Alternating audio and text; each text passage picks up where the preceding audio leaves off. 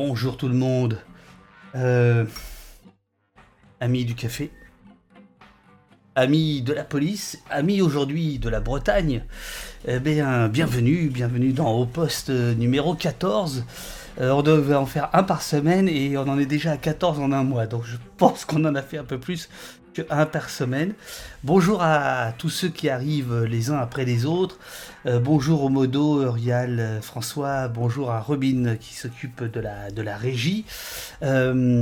Écoutez, aujourd'hui à 9h, on sera avec Morgan Large. Morgan Large, c'est une journaliste bretonne qui depuis 20 ans travaille sur les questions d'agriculture, d'agrobusiness, etc. et qui a été qui est menacée de plus en plus et dernièrement qui a vu les boulons de sa voiture dévisser, enfin certains boulons d'une roue, de plusieurs roues, on verra avec elle tout à l'heure. Elle sera avec nous à 9h pour discuter de la dure loi du travail local dans le journalisme d'investigation, quand on fait face à des élus locaux, quand on fait face au business agroalimentaire, quand on fait face à la surdité, au déni, etc. Voilà, et donc c'est aussi pour lui rendre hommage qu'on l'invite. Elle sera là à 9h, on a fait des tests tout à l'heure, donc... Tout roule. Et après l'interview qu'on va faire ensemble, puisque l'idée, comme toujours, c'est que c'est vos remontées dans le chat. Alors pour ceux qui arrivent sur Twitch, il faut s'inscrire et ensuite, enfin, faut suivre la chaîne et ensuite faut tapoter dans le chat et on remonte les questions à nos invités.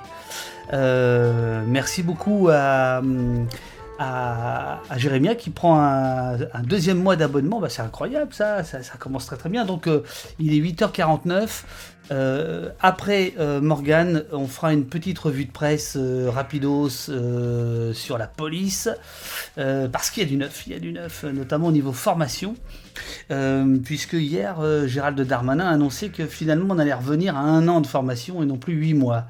On verra ce que ça signifie, puis deux, trois bricoles également. Ce que je vous propose, c'est qu'on écoute, avant qu'elle arrive en direct, qu'on écoute Morgane.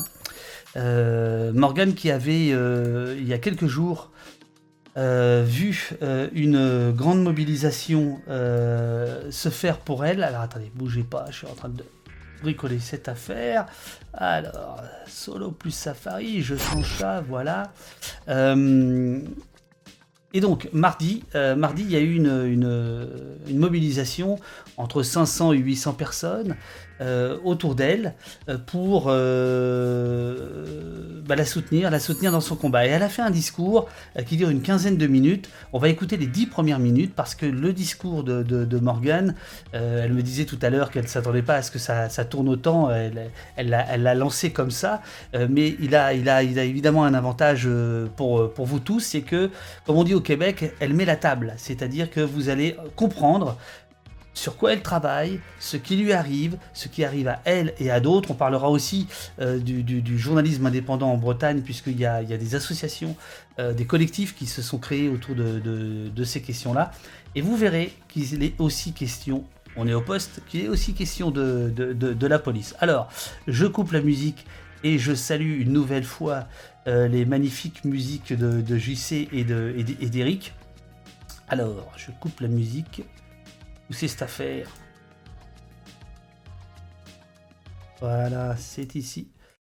Et on va écouter Morgane, c'était mardi. Voilà, vous l'avez compris, je m'appelle Morgane Large, ça fait 20 ans que je travaille. Et elle sera avec nous dans 10 minutes à peu près. En français, une radio associative, une radio de pays. On est 6 salariés et on est très dépendant des subventions, comme vous avez sans doute pu le comprendre. Alors, je travaille sur d'autres médias parce que je suis à 80% à RKB et puis que j'ai un peu plus de temps libre, sur des sujets au long cours, patiemment, très patiemment, parce que je suis très lente à travailler en vérité. Mon métier, c'est de parler aux gens, c'est de parler à tous les gens. Le jour où j'arriverai plus à parler à tous les gens, je pourrai plus faire mon métier. Je vais essayer d'être assez, précise pour faire... j'ai oublié de préciser précisément qu'il s'agit d'images tournées par Sylvain Ernaud. Sylvain Ernaud, c'est un journaliste breton que j'ai connu dans la coordination contre la loi sécurité globale. Le monde est petit, c'est lui qui a filmé ces images. Faire un peu la chronologie des faits pour que vous puissiez vous rendre compte comment ça intervient. En 2010, sur RKB, nous donnons la parole aux opposants au projet de porcherie de Trébrivant, 880 maires. Les porteurs de projet, on les a contactés, on leur a proposé de prendre la parole. Ils n'ont pas voulu s'exprimer. Donc, on donnait la parole aux opposants. Pendant l'émission en direct, le maire de la commune a téléphoné pour nous dire « Je suis en train d'écouter la radio, votre subvention, c'est terminé. »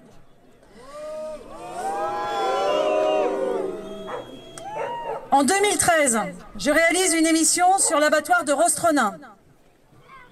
Ce qui, visiblement, ne plaît pas à la communauté de communes.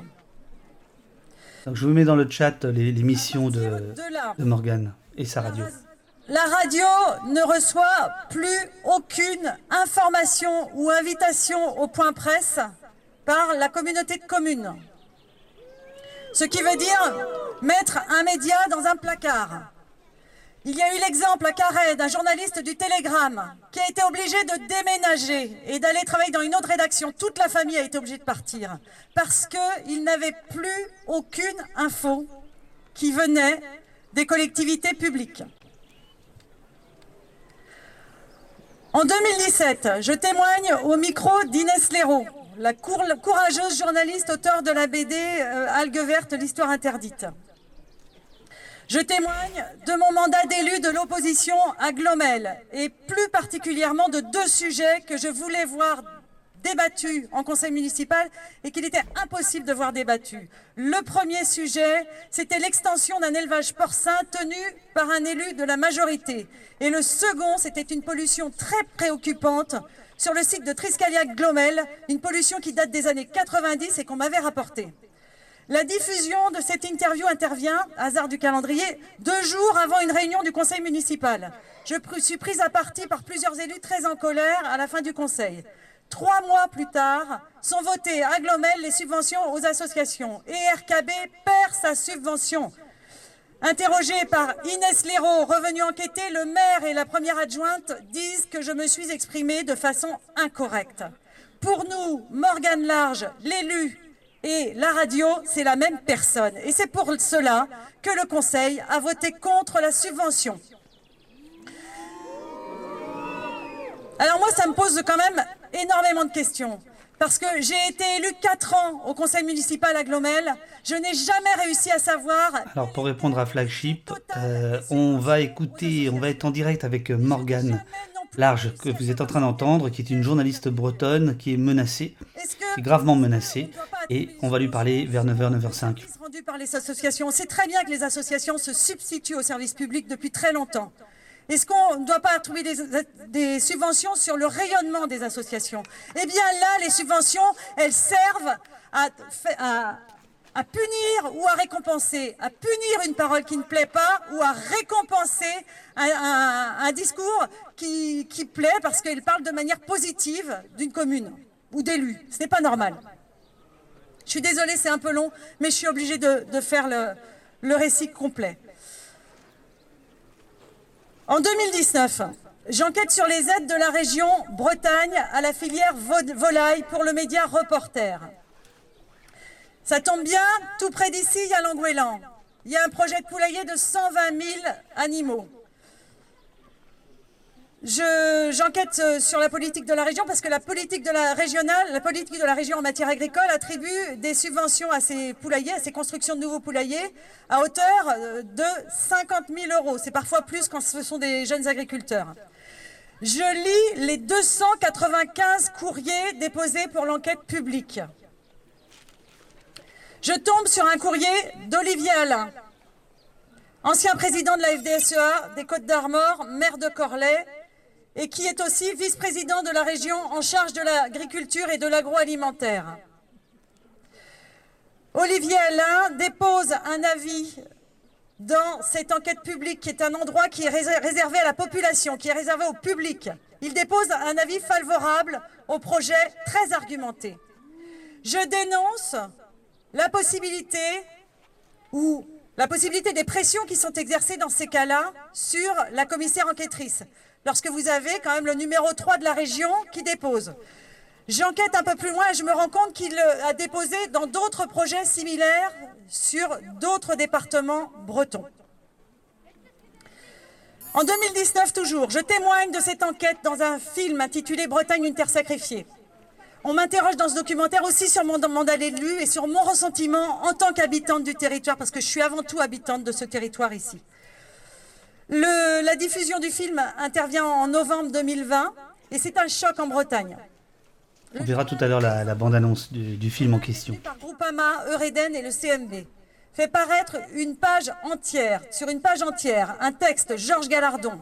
Alors Georges Gallardon, c'est aussi le maire de Sainte-Réfine, c'est aussi le vice-président de la communauté de communes, un des vice-présidents de la CCKB. Je vous cite un extrait pour ceux qui n'ont pas la chance de lire la presse agricole. D'ailleurs, la presse agricole aujourd'hui, elle est entièrement aux mains des grands groupes et de la FNSEA en Bretagne. L'article du Paysan Breton dit ceci, enfin le texte de Georges Gallardon. La Bretagne secouée par la désinformation sur France 5, comment une chaîne de télévision peut-elle diffuser autant de fausses informations sans s'assurer de la véracité de celle-ci? Et ce qui est bizarre, c'est que Georges Gallardon, il ne porte pas plainte contre France 5. Dès la sortie de ce documentaire, je reçois des appels la nuit. Des messages très menaçants sur les réseaux sociaux et notamment le Facebook de la radio. Du genre, il ne faudra pas vous étonner quand on viendra chez vous. La FNSEA Bretagne, qui s'appelle la FRSEA, publie une photo de mon visage sur Twitter associée à une critique virulente du documentaire. J'ai la sensation de devenir une cible. Nous sommes plusieurs témoins de ce film. Pardon. Je suis la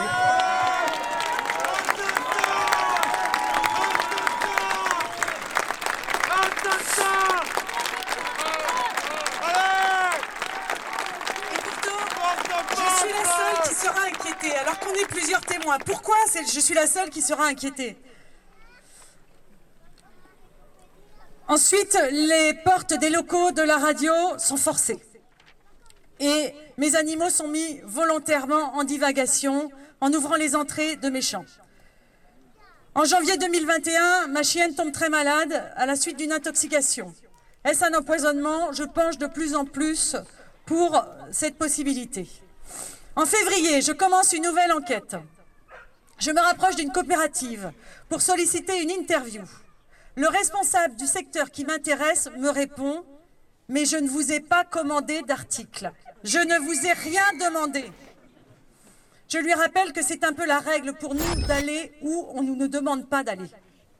Mais il ne veut vraiment... Alors, je fais une petite pause parce qu'il y a deux événements majeurs. Le premier, c'est que Morgan Large, vous venez de voir, on va écouter évidemment la suite, vient d'arriver au poste, puisque voilà, elle vient de se connecter par Zoom. J'ai l'impression qu'elle ne m'entend pas très bien. Alors, le problème, c'est que je ne vous entends pas très bien. Il va falloir que je fasse des réglages sur mon téléphone. Alors, allez-y, faites des réglages et puis nous, on va continuer à vous écouter. C'était mardi. Et alors, le deuxième événement, c'est qu'il y a 832 personnes qui viennent d'arriver d'os politique, qui nous fait le bonheur de nous envoyer un raid de dingue. Et donc, pour vous annoncer bonjour à tous et à toutes d'être parmi nous, pour vous dire que nous sommes en direct avec Morgan Large. Morgan Large, c'est cette dame que vous voyez, cette journaliste bretonne qui depuis 20 ans travaille dans une radio associative qui s'appelle Radio Kreiz Breizh. Alors, j'espère que je le dis bien. J'espère que je le dis bien. Mais comme c'est pas mal. Ah, super, ouais, c'est super, super. Parce que comme je suis normand, Pardon. On va parler de ça. Non, on va pas parler de ça. Donc, qu'est-ce que je voulais dire ? Donc, Morgane, elle est menacée. Vous avez peut-être entendu parler de ça. Elle a retrouvé une de ses roues dévissées, en tout cas des boulons de sa voiture dévissée, à cause de son travail. Voilà. Elle va nous parler de ça longuement juste après, de la difficulté à être journaliste indépendant, localier, dans un monde qui est tenu par l'agro-business, hein, grosso modo, et quelques syndicats agricoles, et donc sur la difficulté à travailler sereinement en France sur des questions comme ça, quand on veut le faire de manière, j'allais dire, extrêmement profonde. Et donc, mardi, il y a 3 jours, il y a eu entre 500 et 800... Combien il y avait de personnes, Morgane ? Bah, moi, quand j'ai vu 800 dans la presse, 850 même, je me suis dit, c'est pas possible. Mais en fait, je sais pas, je pense qu'il y avait entre 500 et 800 finalement, mais s'il avait tenu qu'à moi, j'aurais dit 300 parce que j'y connais rien en comptage de personnes. Moi, je vais pas trop dans les gros événements. Bah, vous connaissez le principe, hein, l'organisateur dit 3 fois plus que la police, hein. C'est le minimum. Ah mais là, c'est la police qui a dit 850, donc j'étais surprise. Alors, quoi, soit ils sont très, très, très, très honnêtes. Non, je pense pas que 3 fois 8, 24, je pense pas qu'on puisse dire qu'il y avait 2400 personnes au vu des images. Non. Mais 800 personnes, c'est énorme, parce que il faut dire où c'était quand même, il faut un peu situer. C'est pas... C'était à Rostrenen. C'était Rostrenen, c'est là où se situe le siège de la radio pour laquelle je travaille, qui vient de déménager il y a quelques mois là. Et c'est vrai que on a fait ça un mardi parce que le mardi c'est le marché. On a fait ça à midi parce qu'à midi on s'est dit que les gens qui travaillent sur le marché, ils peuvent prendre une petite pause. Enfin, ils ont fini le gros de leur travail. Et puis, la mobilisation a été assez exceptionnelle, d'autant qu'il y avait beaucoup de gens qui pensaient qu'ils n'avaient pas le droit de se déplacer à plus de 10 km. Or, manifester, c'est l'une des raisons qui peuvent nous donner le droit, même en temps de confinement, pour se rendre sur notre département au-delà des 10 km. Bon, alors, on a mis le lien dans le chat vers la vidéo. Je pense que le mieux, c'est, puisqu'on a le plaisir de vous accueillir, qu'on discute avec vous plutôt que de vous voir. Donc là, vous étiez en train d'évoquer vos premiers déboires, en fait, avec le Landerneau, pour le local, enfin une partie. Moi j'adore cette expression, hein, Landerneau. Non, mais c'est marrant parce que mes parents étaient paysans et ils étaient à la COP de Landerneau, donc c'est rigolo. Alors oui, ça et c'est... Ma mère avait découvert, mes parents ils étaient producteurs de lait. Oui. Ça remonte, hein, ils sont décédés aujourd'hui. Et ma mère avait découvert, un producteur de lait, il livre son lait à la coopérative, c'est-à-dire que la coopérative vient le prendre avec des grands camions. Et chaque fin de mois, on a une paye de lait. C'est un peu le salaire de l'agriculteur, quoi. Et ma mère avait découvert que en livrant son lait en travaillant avec la COP de Landerneau, sur sa feuille de lait, sur sa paye de lait, on lui prélevait l'adhésion au syndicat majoritaire, alors qu'on lui avait jamais demandé ses préférences syndicales, ni même si elle voulait être syndiquée. Alors c'est quelque chose que vous rappelez souvent, enfin en tout cas dans certaines interviews. Que vous êtes fille de paysans, que vous êtes même titulaire d'un permis de chasse, je crois. Ouais. Que vous avez et d'un brevet agricole et je suis retournée faire des études agricoles en 2010-2011. Ok. Pendant 1 an et demi. Et ça vous semble important de le rappeler, de le. C'est alors ça devrait pas être important de le rappeler. Seulement. Moi, je passe mon temps à être en face de gens qui mettent en doute ma légitimité à traiter de certains sujets. Bien sûr, ouais. Donc, alors en plus, je suis une fille. Alors là, c'est râpé. Ouais, je suis bobo, végane. Enfin, j'ai tous les vices. Mais je suis obligée de la soirée. Ah non, si j'ai cru comprendre dans le documentaire dont on va parler tout à l'heure, une terre sacrifiée, parce que c'est un peu le début de vos gros emmerdes. On comprend que vous seriez prête à laisser manger, enfin, vous voulez pas laisser manger vos enfants du poulet breton parce qu'il est produit dans des conditions incroyables, mais vous n'avez pas l'air d'être complètement hostile à la viande, si ? Ah non, mais je suis pas du tout végane. Ah, non, c'est ça. Ce dont on m'accuse. D'accord. Alors déjà, je m'appelle Large Morgane, il n'y a pas de à Morgane, donc ici, pour les chasseurs, j'étais une Anglaise. Alors les Anglais, ils sont très animalistes, donc j'étais cataloguée. Enfin, il y a toujours une petite légende qui va autour des qui autour des gens, non, non, moi je suis absolument pas végane, je mange pas beaucoup de viande en vérité, et je mange que de la viande dont je connais la provenance et pour lesquelles je sais que les animaux, ils ont eu une vie où ils ont pu être à l'extérieur, au moins, au minimum, et assumer, et avoir un peu, pouvoir un peu vivre selon leurs instincts. Alors, non, non, moi je milite pas, au contraire, moi, le jour où il y aura plus une vache dans les champs ici, là je pleurerai, quoi. Alors, on est ici ensemble pour parler d'agriculture, pour parler de pression, etc., mais de ce choix qui a été fait il y a maintenant des décennies sur une culture intensive, etc., mais tout ça vous amène, vous, depuis 20 ans à travailler pour la radio, Radio Kreiz Breizh, ça veut dire quoi, en fait? Ça veut dire Radio Centre-Bretagne. Voilà. Kreiz, c'est le cœur. D'accord. Et donc, vous animez une émission qui s'appelle La Petite Lanterne, on la voit à l'image. Depuis 20 ans, vous essayez de raconter ce qui se passe en Bretagne. Et puis, en fait, depuis quelques années, vous avez les plus grandes difficultés, en fait, à faire votre travail de journaliste sur ces questions-là. C'est-à-dire que vous avez porte fermée, vous avez des insultes, vous avez des menaces. Est-ce que d'abord, vous pouvez nous dire sur quoi vous travaillez, précisément, et après, la teneur des menaces, des insultes et ce qui est en train de vous arriver? On va dire que je le fais depuis 20 ans. Moi, je suis ornitho-amateur, donc je m'intéresse pas mal à la nature. Et puis, que pour l'instant, je n'avais pas eu trop de problèmes parce qu'en fait, je faisais des choses qui restaient assez confidentielles étant donné que je travaille pour un tout petit média. Ça ne me dérangeait pas trop, on va dire pas trop. Donc, ça dérangeait au niveau local, mais pas au-delà. Et puis, j'ai participé en tant que témoin à un documentaire qui est passé sur France 5 qui s'appelle « Bretagne, une terre sacrifiée ». Il y a 2 réalisatrices qui sont venues à ma rencontre. C'était au courant de l'année 2019, c'était en mai, je crois, la première fois que je les ai rencontrées. Et elles m'ont demandé si j'étais d'accord d'être témoin, au même titre que pas mal d'autres témoins dans ce film.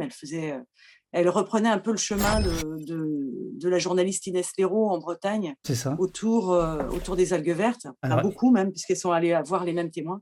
Je montre la fameuse BD d'Inès. Ouais, excellente BD d'ailleurs. Ça s'appelle Algues vertes, voilà. Voilà. Et elles m'ont demandé si j'étais d'accord pour qu'elles me suivent à raison d'une journée tous les 2 mois, quelque chose comme ça. Dans mon travail. Alors, ce qui les intéressait chez moi, c'est que j'avais plusieurs casquettes. J'étais déjà journaliste et je venais d'enquêter sur la politique agricole en matière avicole, le plan Yard Braise. Yard, ça veut dire poule. Yard Braise, donc poulet Bretagne de la région, parce qu'il y a du braise washing à tout va dans ces milieux-là. Et puis, je les intéressais parce que j'étais encore à l'époque... Enfin, c'est braise washing contre braise bashing, hein, visiblement, parce qu'on vous accuse, vous, de cartonner la Bretagne, enfin de... Bah voilà, ouais, bien sûr, de salir la Bretagne. De salir la Bretagne.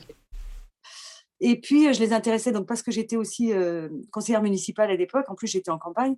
À un moment, on me voit coller une affiche dans ce film, et puis je suis aussi avant tout habitante, c'est-à-dire que je délivrais des points de vue très personnels qui m'empêche pas d'ailleurs de bien faire mon travail, puisqu'on n'a jamais eu de soucis à la radio, on n'a pas eu de procès en diffamation ou de choses comme ça, c'est-à-dire qu'on propose la parole, on propose la parole contradictoire, on n'a pas de problème de déontologie, de choses comme ça. De toute façon, la radio est tellement fragile que je peux pas me permettre de mettre en péril mes collègues et puis cette radio qui a quand même le mérite d'avoir 35 ans d'existence, avec des tout petits moyens. Bien sûr, bien sûr.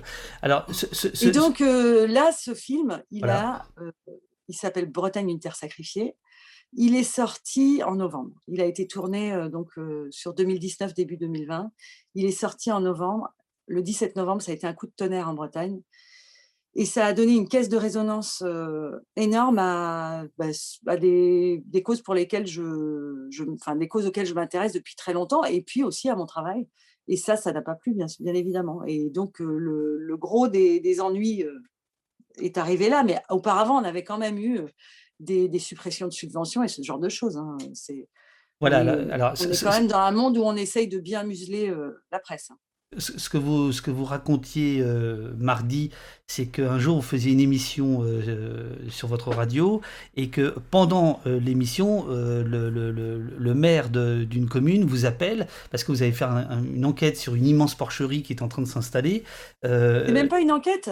C'est même pas une enquête, c'est que on est sollicité. En fait, le projet de cette porcherie, ça secouait le pays. Il y avait des manifs, enfin, et les opposants à la porcherie nous demandent de venir parler à la radio de ce projet-là, qui pour eux posait souci, notamment en ce qui concerne la prise en compte des zones humides dans l'enquête publique, puisque c'est des très gros projets, il y a toujours des enquêtes publiques, bien que les enquêtes publiques, on soit en train de les dématérialiser et que la Bretagne a servi de territoire pilote pour faire ça, c'est complètement incroyable. Et donc, nous, on leur dit, ben, d'accord, on peut vous recevoir, mais on va appeler les porteurs de projets pour leur proposer de vous répondre, soit de venir en même temps, soit… Enfin, il y avait, en fait, c'était assez libre, hein. On est un petit média, on est très libre, c'est génial. Et les porteurs de projets… Et attention, comme ici, hein. On a beau être diffusé par Amazon, on est très libre. Bravo. Est-ce que Twitch… bon, bref, c'est un petit problème, on en parlera l'autre jour. On vous écoute, Et donc, les porteurs de projets, ils nous ont dit « non, ça ne nous intéresse pas de venir parler ». Bon. Voilà. Dans ce cas-là, on commence l'émission en disant qu'ils ont été consultés, qu'ils ne veulent pas venir parler.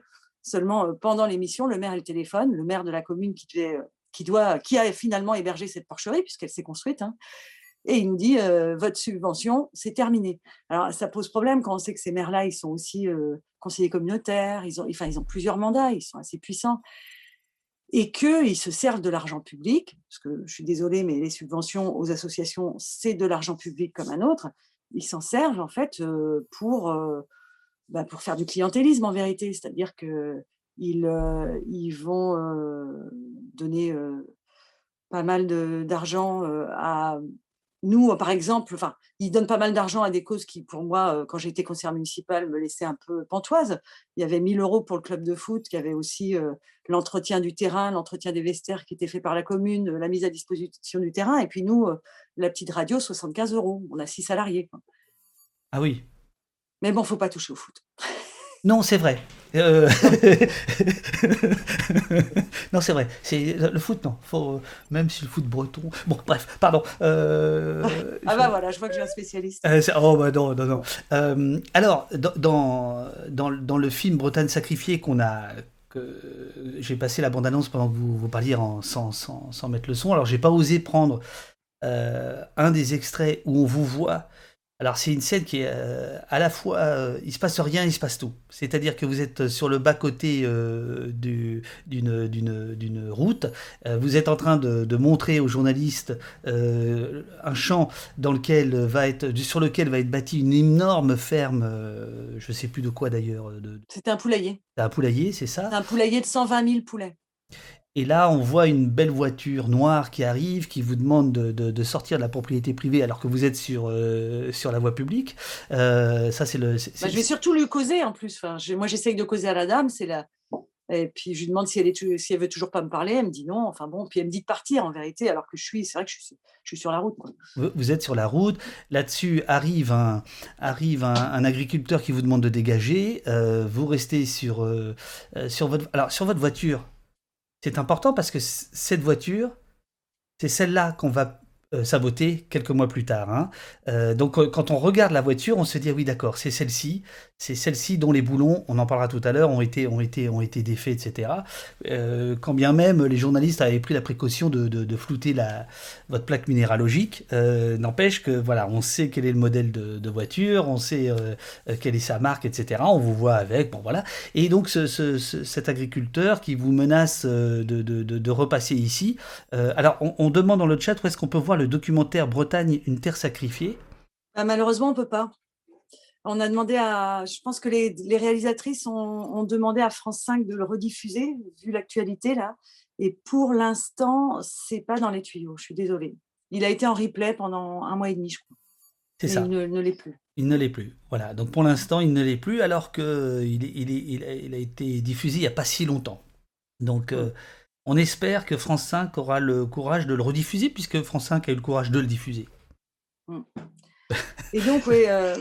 Et donc, on voit cet agriculteur qui revient avec ce qu'on appelle un télescopique, qui revient en trombe pour qui vaufrôle. Enfin bon, voilà. Et donc, je dis, il se passe rien, et il se passe tout. C'est-à-dire que là, on sent effectivement une pression sur vous qui est énorme, puisqu'on vous dit que on ne veut pas vous parler, que voilà. Et cette petite scène-là, on dit long, j'imagine, sur votre quotidien.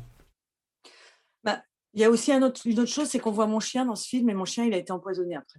Elle n'est pas morte, mais c'était pas loin. Voilà, la voiture, le chien, enfin bon, heureusement que je n'ai pas montré mes enfants. Enfin, et il en dit beaucoup sur mon quotidien. Moi, il dit ce qu'il dit surtout, enfin, c'est marrant parce que cette scène-là, je m'en rappelais à peine. C'était tellement quotidien que je ne m'en rappelais même pas, je n'avais pas l'impression que c'était... c'est banal dans ma vie de tous les jours et dans mon travail. Moi, ce qui me désespère dans cette histoire-là, c'est que d'aller demander à des gens de s'exprimer, eh bien, c'est extrêmement violent aujourd'hui. Parce que le monde agricole, il est tellement mal qu'il ne sait plus, en fait. Il se débat sur la défensive comme ça. Et je me dis, mais où les gens en sont à un point qui est terrible. Parce que moi, j'ouvre mon micro à tout le monde. S'ils me disent, on en a marre des écolos, je vais le diffuser. S'ils me disent, nous, on bosse toute la journée, on voit les gens, là, ils sont toujours en train de faire des loisirs, des machins. Et moi, je diffuse ça, il n'y a aucun problème. Mais j'ai l'impression que l'industrie agroalimentaire, elle a volé la parole à ces gens-là. Et au monde agricole en général, en leur vendant un discours préfabriqué, à l'aide d'ailleurs de boîtes de communication, ma foi, très professionnelles, et en créant un roman régional agricole.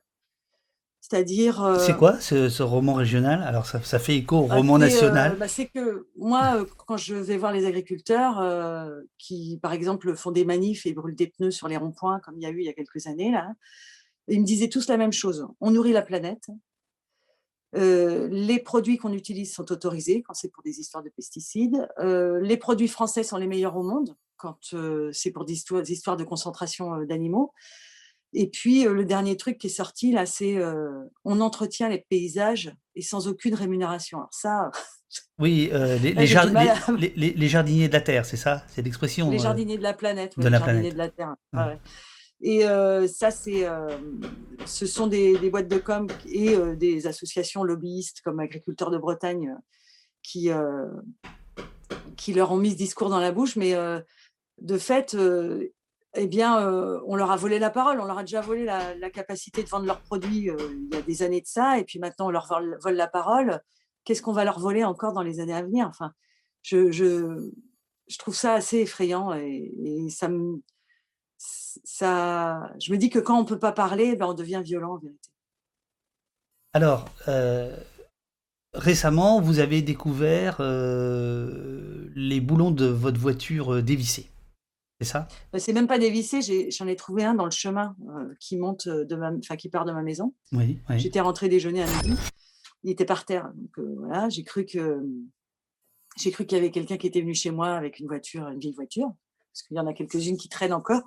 Et je me suis dit, oh là là, ça craint quand même quand on commence à perdre ses boulons. Ouais. Là, il va falloir que je trouve quelle voiture est venue. Faut que j'essayais de recenser les dernières voitures qui étaient passées par là. Et puis, ouais. J'ai trouvé que le boulon était drôlement brillant. Et je me suis approchée de ma voiture, et sur une de mes roues, il en manquait deux. Et ça, c'est juste deux boulons, mais ça m'a glacée en fait. Ça m'a complètement glacée, parce que je me suis dit que là, on passait sur un cran au-dessus où on assumait de mettre les gens en danger, et leur famille aussi. Je ne sais pas comment c'est possible d'en arriver là, quoi. Enfin, sur le coup, je me suis dit que c'était peut-être récent. Et puis, en fait, un voisin m'a dit qu'il avait trouvé mon autre boulon sur la route, tout près de chez moi. En fait, ils avaient dû être dévissés et puis remis en place pour pas qu'on voit qu'ils étaient enlevés. Enfin, et je les ai perdus au premier tour de roue. Et le voisin m'a dit qu'il l'avait trouvé donc samedi matin. Moi, je m'en suis rendu compte mercredi après-midi. Donc, j'ai roulé vachement, en fait. Et j'ai roulé vite. J'ai roulé sur la 4 voies. J'ai roulé avec des gens dans ma voiture. Enfin... Et je me suis dit,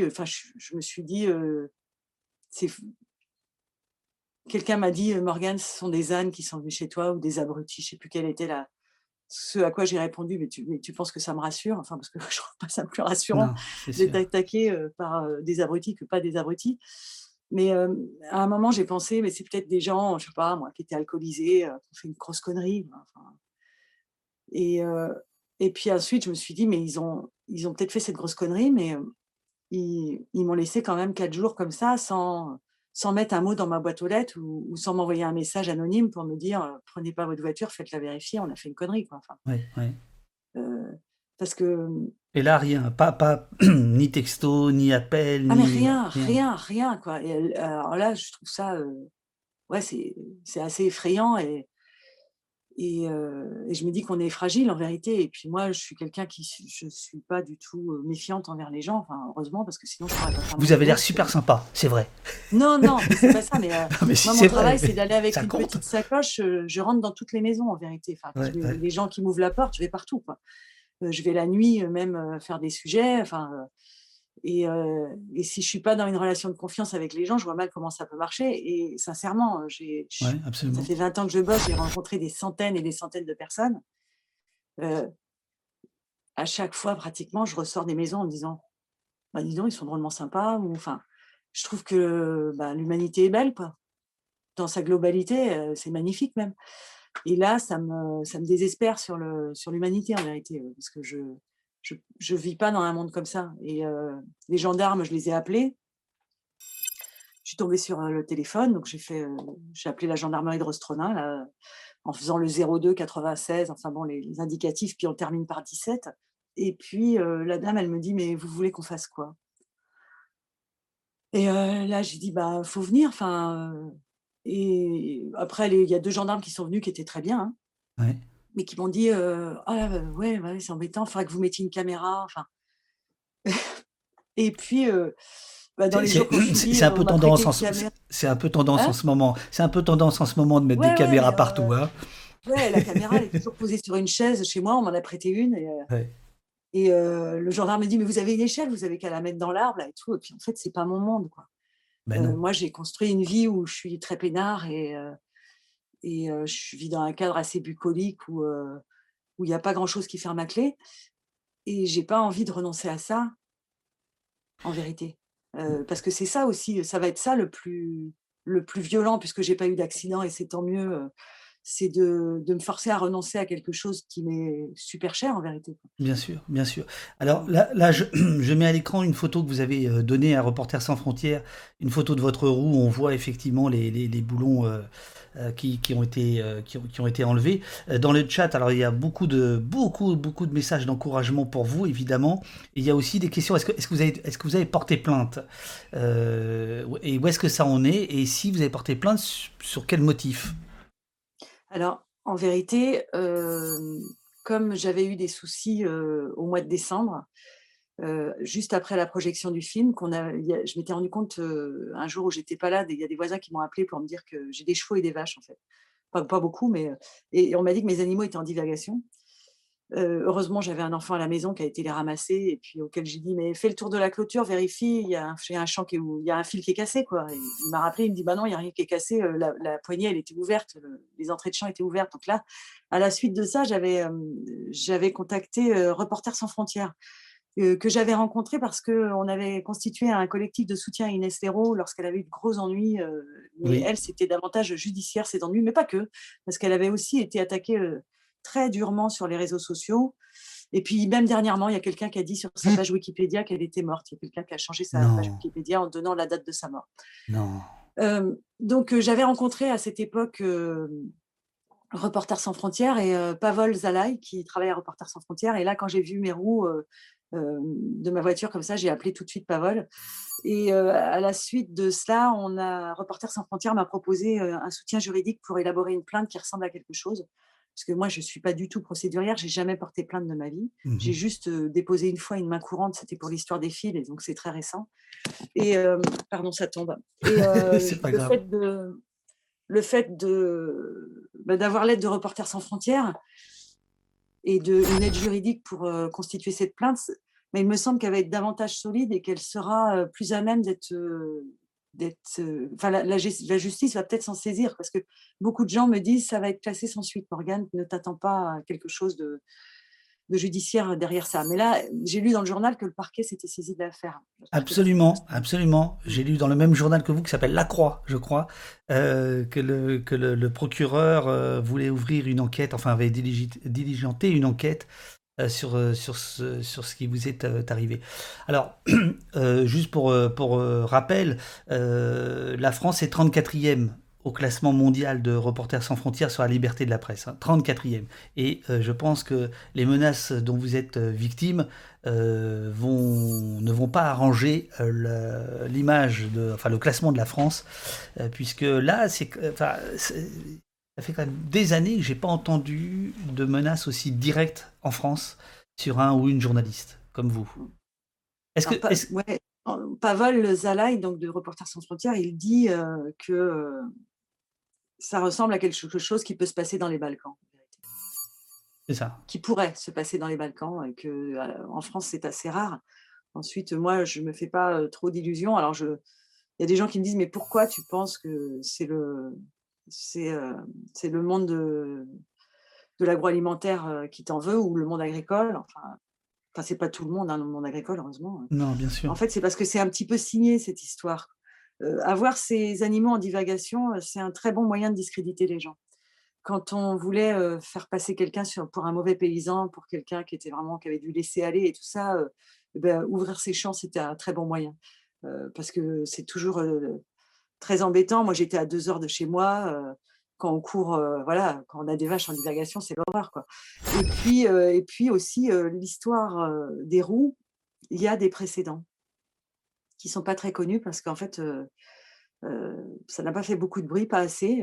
Il y a des inspecteurs du travail dans les Côtes d'Armor en 2015 qui inspectaient des serres de tomates parce que cette agriculture bretonne, elle a besoin de beaucoup de main-d'œuvre, et énormément de main-d'œuvre vient des pays étrangers. Le ramassage de poulets, par exemple, ce sont par ici que des Roumains qui le font. Et donc, elle faisait une inspection dans une serre de tomates dans le nord du département. Ces 2 inspecteurs avec une voiture de service. Et attendez, excusez-moi, parce que vous dites les ramasseurs de poulets, c'est que des Roumains. C'est quoi être ramasseur de poulets ? Il faut parce que vous savez ce que c'est, mais moi, je ne sais pas. Oui, c'est vrai. Moi, ça me paraît tellement évident, mais... Voilà, il y a des poulaillers comme celui de Langouëlan qui doit se construire là, où il y a 120 000 poulets. Donc, il y a 120 000 poulets en même temps dans le poulailler. Après, on fait 5 ou 6 lots par an, donc, puisque c'est des poulets qui sont élevés le minimum, c'est 35 jours, je crois. Et après, ça peut être 42 jours. Hein. C'est beaucoup mieux, 42 jours. Mais... tout ça, c'est... Et quand il y a les 120 000 poulets qui ont atteint le poids, il faut les ramasser, les mettre dans des caisses et les emmener à l'abattoir dans des camions. Alors, on n'a pas encore réussi trop. Il y a des essais de mécanisation, mais ici, ça ne se fait pas. D'espèces de moissonneuses à poulet, en fait, qui, avec des espèces de choses rotatives assez douces, entre guillemets, les attrapent sur le sol et les font monter sur des tapis roulants jusqu'à des caisses. Mais nous, ici, le ramassage des poulets, ça se fait de nuit parce que les poulets sont beaucoup plus calmes. La lumière a un côté énervant, stimulant. Donc les ramasseurs, ils ont des masques sur leur nez pour la poussière. C'est très poussiéreux, très bruyant, très sale et très dur comme boulot. Ils se penchent, donc ils approchent les poulets sans les paniquer parce que s'ils s'entassent, ils meurent. Faut s'approcher, faut attraper 4 pattes de poule dans chaque main, ça en fait 8 en fait. Ouais. Et après marcher jusqu'aux caisses qui sont empilées les unes sur les autres. Et là, il y a quelqu'un qui gère les caisses et quand il compte, et quand il y en a 30, il referme. Quoi. Mais donc, elles sont bourrées dans les caisses. Et puis après, on referme la boîte. Et puis après, c'est transporté en transpalette jusqu'au camion. Quoi. Et c'est des boulots qui durent ça dure des heures. C'est très dur. C'est relativement mal payé quand même, il faut le dire, parce que sinon, je pense que les Bretons le feraient plus. Alors, nous, on l'a fait aussi, hein, nous, les gens du pays, parce qu'on avait des copains qui avaient des poulets en plein air. Et donc, on allait faire la corvée de donner le coup de main, d'aller ramasser les poulets. Alors, le truc sympa, c'est qu'il y a le gros casse-croûte. Enfin, à l'époque, il y avait le gros casse-croûte à 3h du mat. Et ça, c'est assez génial. Mais on allait dans des poulaillers. Moi, je ne sais pas, le plus que j'ai ramassé, c'était 3000 poulets. Et on était 15. Mais j'imagine 120 000. Mais enfin, c'est inconcevable. Quoi. C'est inconcevable, bien sûr. Ouais. Et alors, donc, il y a eu... on était rincés. Hein. On était naze après. Bien sûr. Et alors, on s'en plaignait toute la semaine. Et alors, vous dites que c'est un peu signé, cette histoire d'écrou dévissé, parce qu'en 2015, c'est bien ça, des inspecteurs du travail liés au monde agricole, enfin travaillant sur le monde agricole, avaient vu eux aussi leur voiture sabotée. Voilà, et toujours la roue arrière. Parce que je pense que la roue avant, c'est beaucoup plus dangereux. La roue arrière, c'est... Alors, il me semble, hein, ça m'a été rapporté. Enfin, déjà, ils sont rentrés en contact avec moi, ces inspecteurs du travail. Ils n'ont pas voulu parler jusque-là et aujourd'hui, ils sont d'accord pour parler parce qu'ils sont assez heurtés par ce qui m'arrive aussi. Oui, bien sûr. Et de ce que... J'ai pas eu le temps de les rappeler, en vérité, mais de ce que m'a dit le syndicaliste qui m'en a parlé, ils ont emprunté la 4 voies après et c'est des automobilistes qui ont vu leurs roues qui bougeaient, qui leur ont fait des signes, en fait. Okay. Et ils se sont arrêtés. Alors, je vais faire une petite confidence, Morgane. On devait se parler hier, et puis vous m'avez dit « Ah non, je ne peux pas, parce que j'ai le contrôle technique de ma voiture. » Qu'a dit le contrôle technique ? Je ne suis pas passée pour la pollution. Ah bah bravo. Parce qu'en fait, j'ai une grosse voiture, mais je ne roule pas assez vite. Non, mais en fait, le problème, c'est que je fais toujours de la petite... J'ai une grosse voiture, parce que je tracte des fois. Voilà. Et je fais toujours de la petite route, donc moi je me mets dans les tours. Donc voilà, c'est pas bon pour la pollution, c'est pas bon. C'est pas bon. Alors bravo. Bon. Non, c'est pas bon parce que la voiture, elle s'encrasse en vérité. Il faudrait que je roule beaucoup plus vite. Voilà. Ce que je voulais vous demander, c'est est-ce que au contrôle technique, quelque chose d'anormal en plus aurait été repéré ou pas du tout ? Non, parce que moi j'ai une voiture que j'entretiens. Je roule beaucoup, hein, donc je suis obligée d'entretenir ma voiture. Et puis quand j'ai vu qu'il manquait de boulons. La première personne que j'ai appelée, c'est pas les gendarmes, c'est Claude, mon garagiste, le garagiste avec les plus beaux yeux de l'Ouest, et il m'a dit bonjour Claude, là, bonjour Claude. On t'en veut, voilà. Là, il y a un problème, Morgane. Là, c'est pas normal. Parce que je lui dis est-ce qu'on peut perdre comme ça ? Enfin, j'avais des doutes, j'y connais rien. Et puis non, moi je suis obligée d'avoir une voiture qui fonctionne. Hein. C'est vraiment un outil de travail au quotidien. Hein. Malheureusement, je roule beaucoup trop pour les prétentions écologiques que j'avance. Mais... Pour les inspecteurs du travail, ils ont su qui avait fait ça ? Non, j'imagine que non. Ils sortaient de la serre de tomates, quoi. Voilà. Ils étaient restés un certain temps à l'intérieur. En fait, le jour où ça s'est passé, la nuit où ça s'est passé, parce que vous avez ensuite revisionné un peu le film, dans la nuit, je crois que vous avez entendu du bruit, hein, c'est ça ? Vous avez même entendu de la musique. Mon chien qui a... Pardon, excusez-moi, allez-y, David. C'est vous l'invité, Comme ça, je vais reprendre un peu de café. Non, est-ce que vous pouvez nous raconter d'abord, qu'est-ce que ça fait tout d'un coup d'être obligé de re-raconter ça 200 fois à tout le monde, de se retrouver au milieu d'un tumulte pareil ? Eh bien, moi, j'ai sollicité l'aide des médias. Et donc, je me fais un honneur. Et même, je réponds oui à tout le monde, même aux tout petits médias, au fin fond du Pays Basque et tout ça, parce que je trouve que ce sont des collègues et que, comme je leur ai demandé de l'aide, il ne m'appartient pas maintenant de leur dire non. Alors, ça fait que des fois, j'ai peur de ne pas le dire correctement ou de dire des erreurs, mais là je fais attention quand même, je suis bien réveillée, c'est le matin, ça va aller. Non, donc, vous êtes parfaite. Vous êtes parfaite. Non, mais je veux dire que j'imagine que depuis 20 ans, dans votre émission La Petite Lanterne, avec votre radio, ce qui vous fait vivre, c'est justement de prendre la bagnole pour aller, comme disait Jacques Brel, aller voir ce qui se passe, etc. C'est pas de se retrouver menacé, et c'est pas de se retrouver tout d'un coup être obligé d'expliquer quand même un truc qui est... C'est sale, quoi. C'est sale ce qui vous arrive. Ouais. C'est pas agréable, quoi. C'est épouvantable. Ouais, mais je pense que vous faites bien de le médiatiser. Je pense que c'est une protection. Ouais.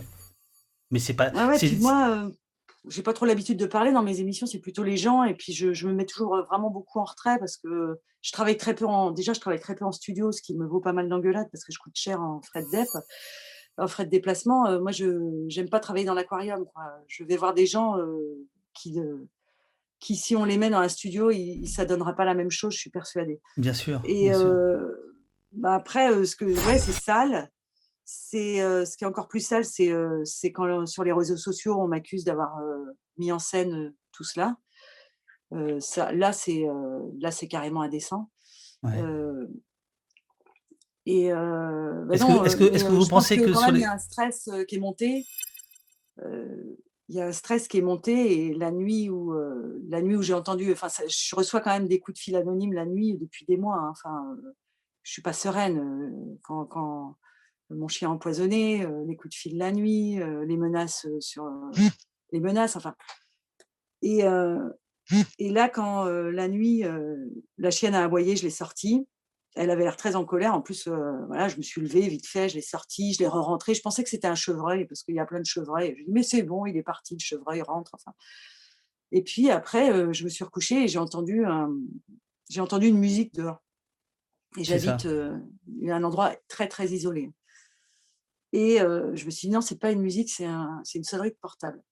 Et je me suis même pas levée. Et depuis, j'en ai parlé à quelqu'un.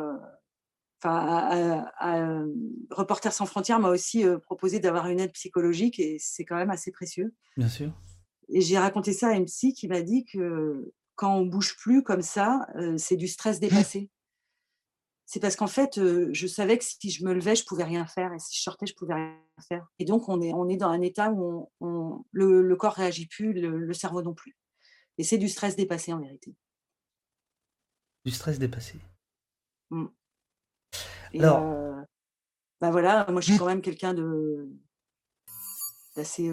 J'ai l'impression que je suis quelqu'un d'assez combative. Enfin, je me laisse pas faire, mais là, peut-être que de vous parler justement, ça participe pour moi de réparer ce stress dépassé là, et d'avoir tout ce soutien, ça aussi, ça y participe. Bien sûr, bien sûr, bien sûr. Ouais.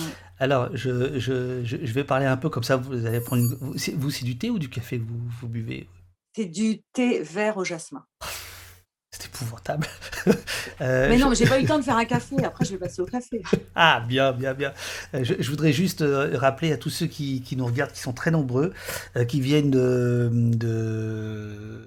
Je ne sais pas si vous connaissez Twitch, Morgan, mais en fait, quand quelqu'un finit une émission, un stream, il peut envoyer les gens qui le regardent faire un raid dans une autre chaîne. C'est comme une solidarité, si vous voulez. Et donc, il y a Os Politique, il y a Le Regard Moderne qui ont envoyé des centaines de gens. Donc, je les remercie tous. Pour ceux qui arrivent là en ce moment, je dis en 2 secondes, Morgan, qui est là depuis sa Bretagne,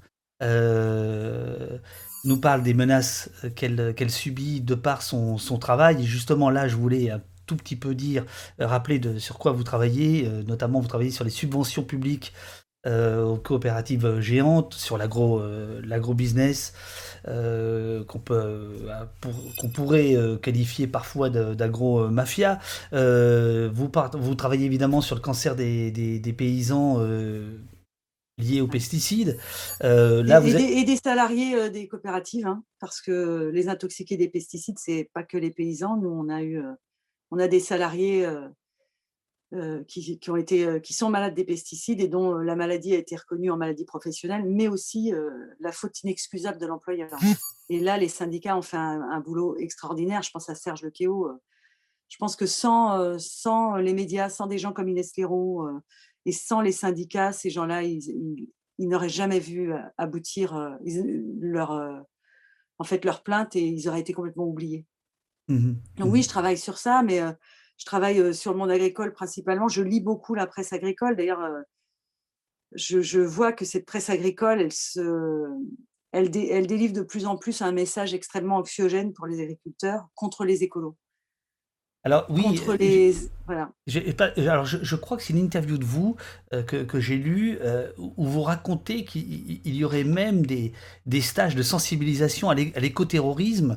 Est-ce que c'est vous qui parlez de ça? C'est-à-dire que c'est pas vraiment des stages. C'est en fait, moi je lis la presse agricole. C'est assez particulier la presse agricole. Ouais. Hein, c'est le journal entre guillemets gratuit parce que les paysans ils payent l'abonnement, mais on leur rembourse avec leur coopérative ou avec leur assurance. Oui. C'est le journal qui arrive tous les vendredis midi dans les boîtes aux lettres des Bretons, des agriculteurs, des retraités et des salariés en Bretagne. Dans ce journal, il y a par exemple un humoriste qui fait des dessins et ils ont quand même eu des soucis avec la justice parce qu'il y a quelques années, il avait fait un dessin où il y avait un inspecteur du travail qui avait une fourche plantée dans le dos au milieu d'une ferme. Ouais. Ça, c'est très, très drôle quand même. C'est... Et puis aussi, par exemple, moi, je me rappelle qu'en 2016, j'ai pas mal suivi ce qui se passait à la ZAD de Notre-Dame-des-Landes. Pourquoi ? Eh bien, parce qu'il y avait des paysans du coin ici qui partaient en tracteur jusqu'à Notre-Dame-des-Landes. Alors déjà en voiture, c'est loin, mais alors en tracteur, je trouve ça héroïque hein, quand même, pour aller faire des cercles de tracteurs autour des fermes. Ouais. Mis bout à bout, ils encerclaient comme ça avec leur matériel. Et un jour qu'on est parti à Notre-Dame-des-Landes, un samedi, alors c'était la manifestation des bâtons. Je crois qu'on était 25 000 personnes. Tout le monde avait un bâton et on a planté les bâtons dans un talus, ouais. 25 000 bâtons. Et c'était en octobre 2016. Et le truc, c'était de dire, si ça continue, on va s'en servir. Ce qui était quand même très pacifiste, je trouve. Ça commençait à le monter pour dire que la colère était légitime. Et la veille, le Paysan Breton avait fait paraître un article qui s'appelait « L'émergence de l'écoterrorisme ». Alors, ça relatait une conférence qui avait été donnée à l'Assemblée Générale de l'AMEB, c'est l'association pour l'élevage de bovins ou un truc comme ça. Donc, dans l'émergence de l'écoterrorisme, le monsieur là, qui s'appelait Éric Denécé, qui fait de la recherche sur le renseignement. Alors, c'est l'association pour le maintien de l'élevage en Bretagne. Pardon. Ah oui, non, mais attendez, moi je le connais, Denécé. Il a écrit des bouquins. Oui, ouais, il est connu. Hein. Je l'ai entendu. Il a écrit des bouquins sur l'antiterrorisme ou le contre-espionnage, me semble-t-il. Oui, bien sûr. Ouais. Ok. Donc là, il disait écoterrorisme, animalisme, zadisme, altermondialisme, depuis une vingtaine d'années, des mouvements contestant la société de consommation et le libéralisme sont apparus. Enfin bon. Et il dit que les associations, ces nouvelles idéologies contestataires montent en puissance. Elles ont pris naissance outre-Manche, enfin bon, et elles figurent parmi la liste noire des organisations terroristes au même titre que Daesh ou Al-Qaïda. Non. Si. Et après, à la fin, alors nous, heureusement, on a vachement d'humour, donc on s'est marré, parce qu'il décrit les stades. Oups, ça y est, mon téléphone est retombé, mais c'est parce qu'il est en charge, je suis désolée. C'est pas grave. Il décrit les stades où il y a 5 niveaux, il dit, Éric Denécé, dans ses mouvements, la phase du prophète avec un penseur qui donne les idées, la phase des disciples avec un petit groupe qui jette les bases du mouvement, puis vient la phase du prosélytisme où les membres font de la propagande via Internet, les réseaux sociaux, les tracts. La 4e, c'est l'activisme avec des manifestations, troubles à l'ordre public, enregistrement de vidéos illégalement dans les entreprises, les élevages, les abattoirs. Alors nous, on était niveau 4 puisqu'on était avec des bâtons à Notre-Dame-des-Landes, on ne voit plus ma tête. Et il dit ensuite, enfin, le stade ultime est le terrorisme. En France, on ne dépasse pas le niveau 4. Il n'y a pas eu d'attentat ni de meurtre au nom de ces causes. Par contre, rien ne garantit que des activistes de l'étranger ne les aident pas à préparer des actions violentes. Alors, vous imaginez bien que les agriculteurs qui lisent ça, après, ils ont super peur ils ont peur des manifestants qui sont sur la ZAD, ils ont peur des écolos, ils ont peur de tout le monde en vérité. Et c'est pas fait pour apaiser le débat. Et puis, ils avaient produit aussi un autre truc, c'est plus récent, ça c'était il me semble en 2017. C'était l'UGPVB, l'Union Générale des Producteurs de Viande en Bretagne. Là. C'est pareil, c'est dans le Paysan Breton que je lis ça. Association anti-viande, décryptage d'une machine de guerre. Donc, ils utilisent des termes extrêmement belliqueux, extrêmement guerriers pour cliver les gens, j'ai l'impression. Et ce sont des gens, c'est des spécialistes de la communication qui viennent parler de ça. Donc, vous imaginez bien que c'est efficace, quoi. Mais moi, je trouve ça extrêmement inquiétant. Bien sûr, bien sûr. Dans un territoire où ça se passe plutôt bien, c'est sûr que si les gens ils lisent des trucs comme ça, après, peut-être qu'ils se montent la tête. Alors, je voudrais vous faire écouter quelque chose. Volontiers. Est-ce que je vais entendre ? Je vois qu'il y a des messages qui arrivent sur Twitter, là où je ne sais pas. Je suis désolée, je n'arrive pas à les lire, ça repart beaucoup trop vite. C'est pas grave. C'est parce que on fait caisse de résonance. C'est-à-dire que vous parlez, pendant que vous parlez, il y a Eurial qui est modératrice, qui prend les meilleurs passages, qui me les envoie et je les tweete. Et comme ça, ça se répand, hein, parce qu'on va pas se laisser faire. Voilà. Donc, vous inquiétez pas, on s'occupe de ça. Donc, je voudrais vous faire écouter une vidéo que vous allez reconnaître tout de suite parce qu'il s'agit de vous. C'était mardi à 10 minutes 08.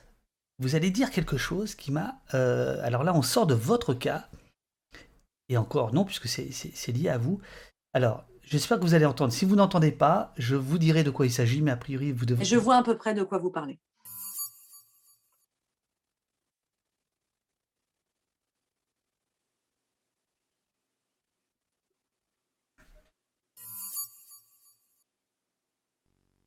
Elle descend au lac et enregistre le bruit d'un tracteur qui travaille. Je n'étais pas témoin, mais s'ensuit une altercation, avec l'agriculteur. Dans la soirée, l'agriculteur réapparaît au gîte qu'elle occupe, accompagné des gendarmes qui la contraignent à effacer son enregistrement. Le 31 mars. Voilà, alors... Morgane, donc là, vous n'avez pas entendu. Je remercie à nouveau Sylvain Ernaud, qui est du SNJ, je crois, qui a filmé ces images. C'était mardi dernier, lors de la mobilisation, 800 personnes, selon les gendarmes. Donc, cette fois-ci, on prend. Formidable Sylvain Ernaud, d'ailleurs, hein, qui fait un travail extraordinaire, qui est journaliste à Chérie FM, à Lannion. Ah bon, à Chérie FM. Oui. Ouais. Elle me l'avait caché, ça, dites donc. Bon, et comme je le disais tout à l'heure, je pense que je ne le trahis pas en disant ça. Et moi, je l'ai connu au niveau de la coordination nationale contre la loi sécurité globale. Et effectivement, il fait un boulot de dingue. Mais là, ce matin, je crois qu'il ne peut pas être avec nous. Bon, qu'importe. L'extrait que je montre, qu'on vient d'entendre, vous donnez l'exemple d'une journaliste allemande qui est venue il y a quelques jours. Ça ne se passe pas bien. Mais surtout, vous annoncez... Enfin, raconter quelque chose qui me semble gravissime, et que vous expliquez que le soir même, à sa chambre d'hôte, un paysan vient la voir, accompagné de gendarmes, et lui demande d'effacer ce qu'elle avait enregistré. Est-ce que vous êtes sûr? C'est les gendarmes qui lui demandent d'effacer. Vous êtes sûr de ça? Oui, je suis sûr de ça. Puisque ça m'a été rapporté. Seulement, cette journaliste allemande, elle veut pas communiquer parce qu'elle est persuadée qu'elle a fait une faute professionnelle. Pas en effaçant sa bande, hein, mais en enregistrant quelqu'un à son insu. Et elle, de fait, elle veut enterrer cette affaire pour elle qui est pas bien. Elle est pas contente d'elle. Après, moi, non, c'est surtout l'histoire des gendarmes qui est fascinante. Bien sûr, attendez, c'est dément. Non, mais attendez, c'est dément. Ouais. Et là, j'espère que les médias nationaux vont s'emparer de ça, parce que là, il y a un vrai RSF aussi, parce que là, si c'est le cas, donc vous expliquez que les gendarmes viennent et lui demandent d'effacer un enregistrement, elle, journaliste. Au nom de quoi ils lui demandent ça ? Les gendarmes écoutent. Pour être sûr que ce soit le bon fichier qu'il faut effacer et lui demande d'effacer. Alors, moi, je pense que les gendarmes ont fait... Comment ils ont dit? Ils ont dit qu'ils avaient fait ça en vue d'apaiser la situation. Mais c'est peut-être de la méconnaissance, hein, j'en sais rien. Moi, ça m'a beaucoup choquée aussi parce que moi, je pense que je me serais couchée sur mon enregistreur pour pas qu'on le touche. Ça m'aurait horripilé qu'on m'oblige à faire ça. Parce que non, mais il ne s'agit pas. Il s'agit pas d'accabler la. Diffuser, en plus, c'était pas dans le sens d'une diffusion, hein, du tout, hein, parce que on sait bien qu'on enregistre quand on fait un sujet de 30 minutes. Des fois, on a enregistré 5 heures. Il y a plein de choses qui sont faites pour pouvoir être. Pour prendre des sons d'ambiance déjà, et puis après, pour retranscrire très fidèlement quelque chose qui nous a été dit, qu'on voudrait anonymiser, enfin ce genre de choses. Nos enregistreurs, ça remplace un peu notre cerveau, nous, les journalistes de radio, quand on n'a pas trop de mémoire, parce qu'on a envie d'être fidèle à ce que les gens disent en vérité. Alors, je ne sais pas, Je ne suis pas une spécialiste des atteintes à la liberté de la presse, mais moi, sans le savoir, j'aurais refusé. C'est évident que j'aurais refusé. Mamlouk, dans le chat, nous demande « Mais il y avait quoi sur cet enregistrement ?» Alors, sans rentrer dans les détails, on ne sait pas de nom. Le problème, c'est que moi, je n'étais pas témoin. Oui. Donc, il y avait, je pense, dans cet enregistrement, en fait, cette journaliste, elle marchait sur la route, elle a vu un tracteur travailler, elle a eu envie d'enregistrer un bruit de tracteur pour faire de l'ambiance. Parce qu'on fait beaucoup d'ambiance. Bien sûr. Surtout quand on a le temps de faire du montage. Et le monsieur s'est rapproché d'elle, en fait, le monsieur qui conduisait le tracteur, pour discuter avec elle. Et elle lui a demandé ce qu'il faisait. Enfin bon, ça se passait bien au départ. Et je crois qu'elle a relancé son enregistrement parce qu'elle trouvait que c'était intéressant de pouvoir causer avec un agriculteur. Et parce que c'est de plus en plus difficile de parler avec le monde agricole. Et voilà. Mais c'est parti sur des choses... assez bizarre, où il a demandé « Ouais, vous êtes bio, vous ?» Enfin bon, des choses pas très intéressantes en vérité. Mais voilà. Mais l'enregistrement, en effet, de toute façon, il a été effacé complètement. Alors, on n'était pas là. On peut imaginer effectivement les gendarmes comme dans une querelle de voisinage qui viendraient en disant pour apaiser plutôt que pour aller dans le judiciaire. Enfin, je veux dire, c'est une logique qui peut s'entendre, mais là, elle ne s'entend pas du tout. Là, ça ne s'entend pas du tout. Donc j'espère que ça va être saisi. Et il ne s'agit pas d'accabler cette journaliste allemande. Enfin, je veux dire, voilà, on est dans un autre pays, on enregistre, on ne sait pas ce qu'il faut faire, etc. Enfin, je veux dire, voilà, le problème, c'est pas elle. Le problème, c'est que des gendarmes soient venus. Donc, ouais. Alors, mais il y a la cellule Déméter quand même. Hein.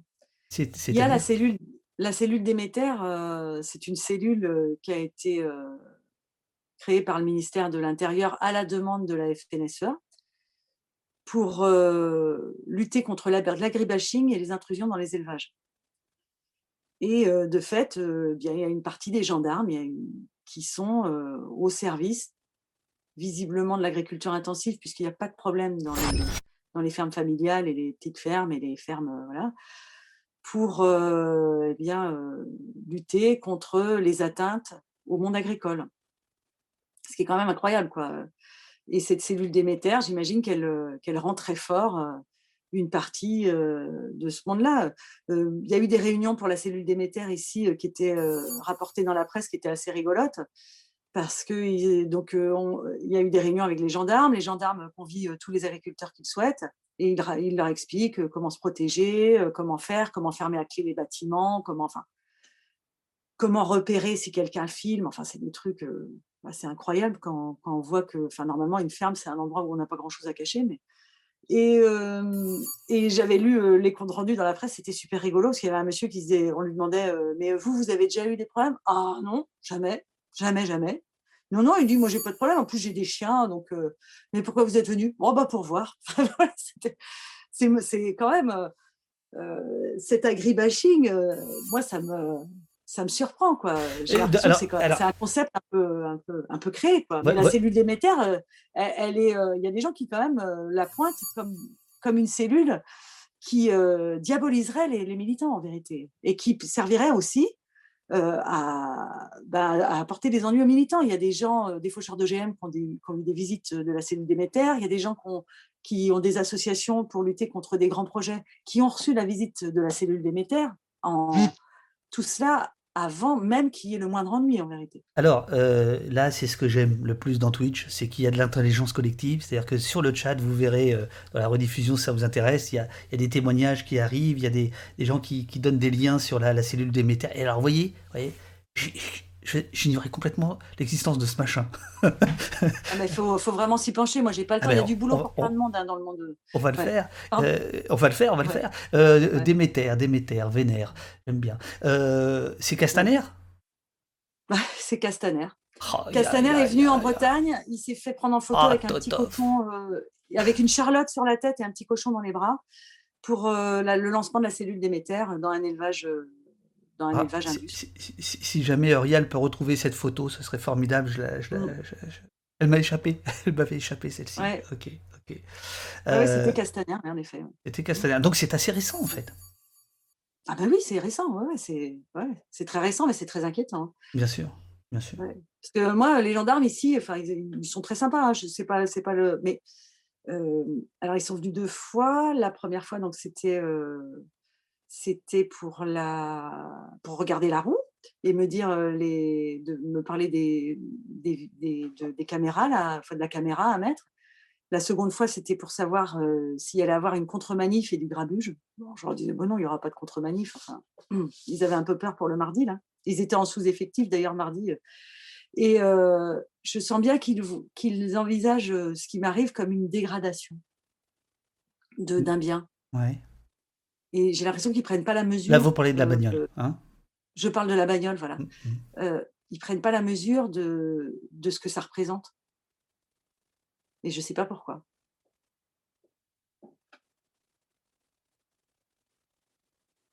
On va appeler le CIRPA.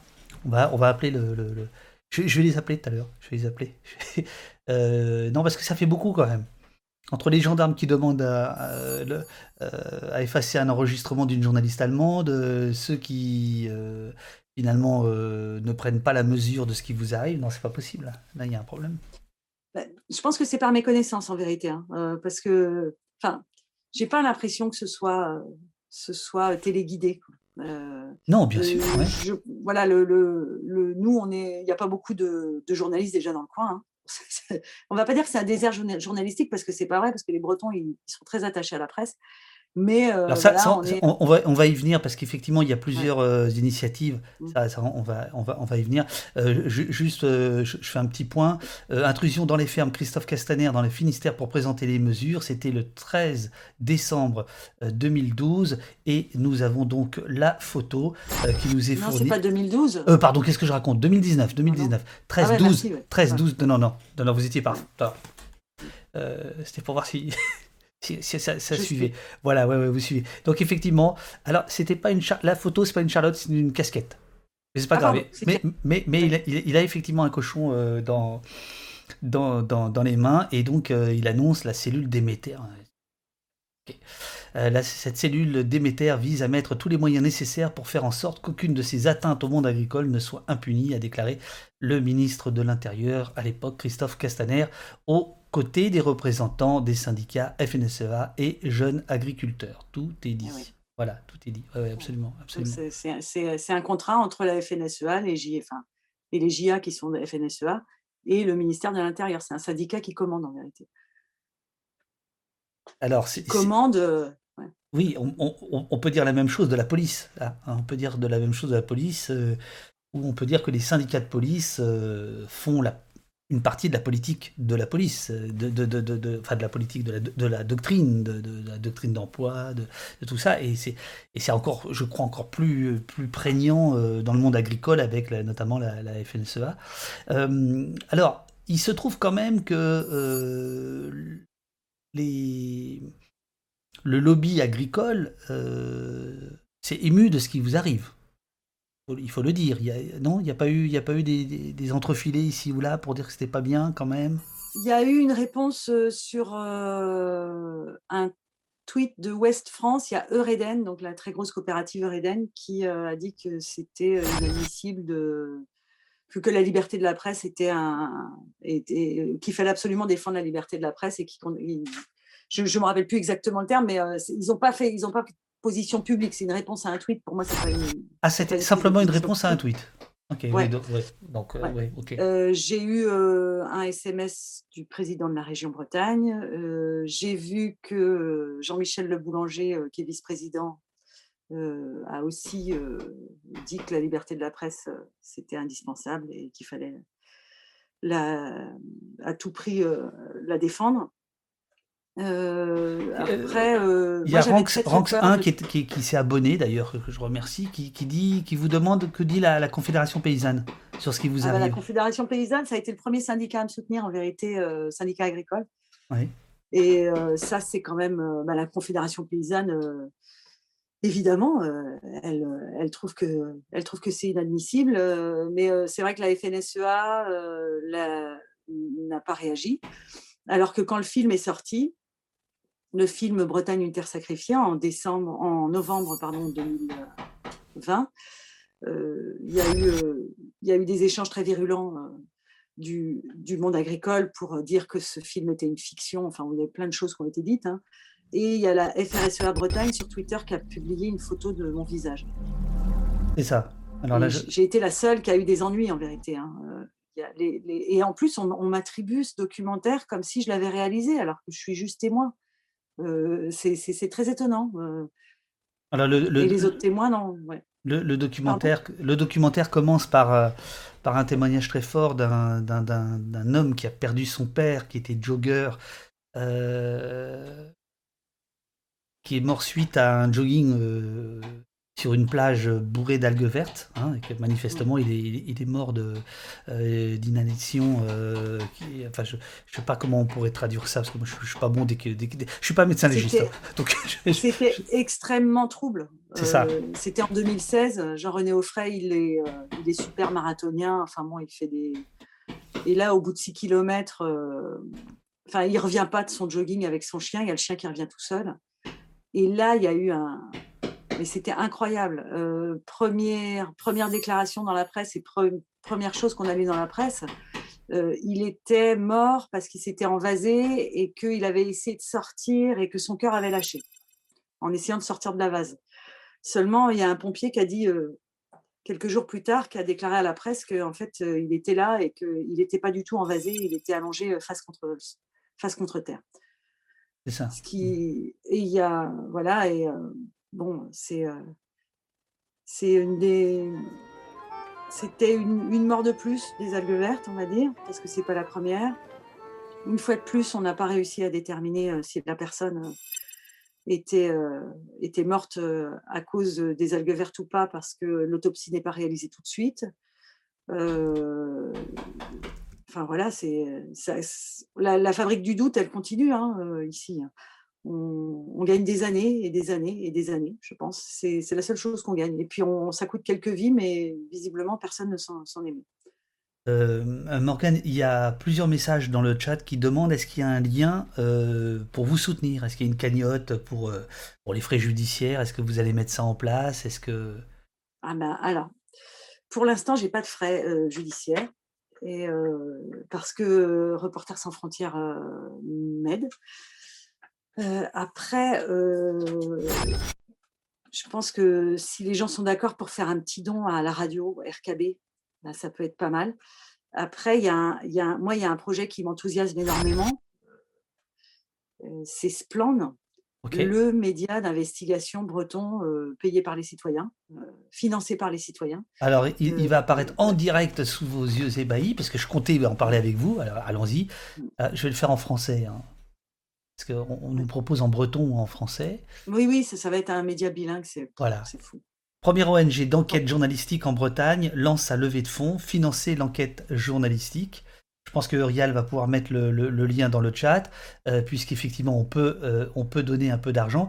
Je vais mettre là, il y a une petite bande-annonce, je vais la mettre 2 secondes, comme ça fait une petite respiration.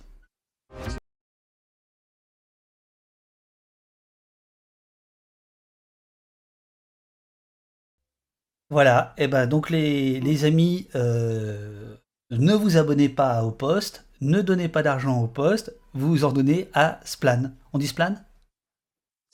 Splann. Ce qui veut dire, ouais. Et à RKB.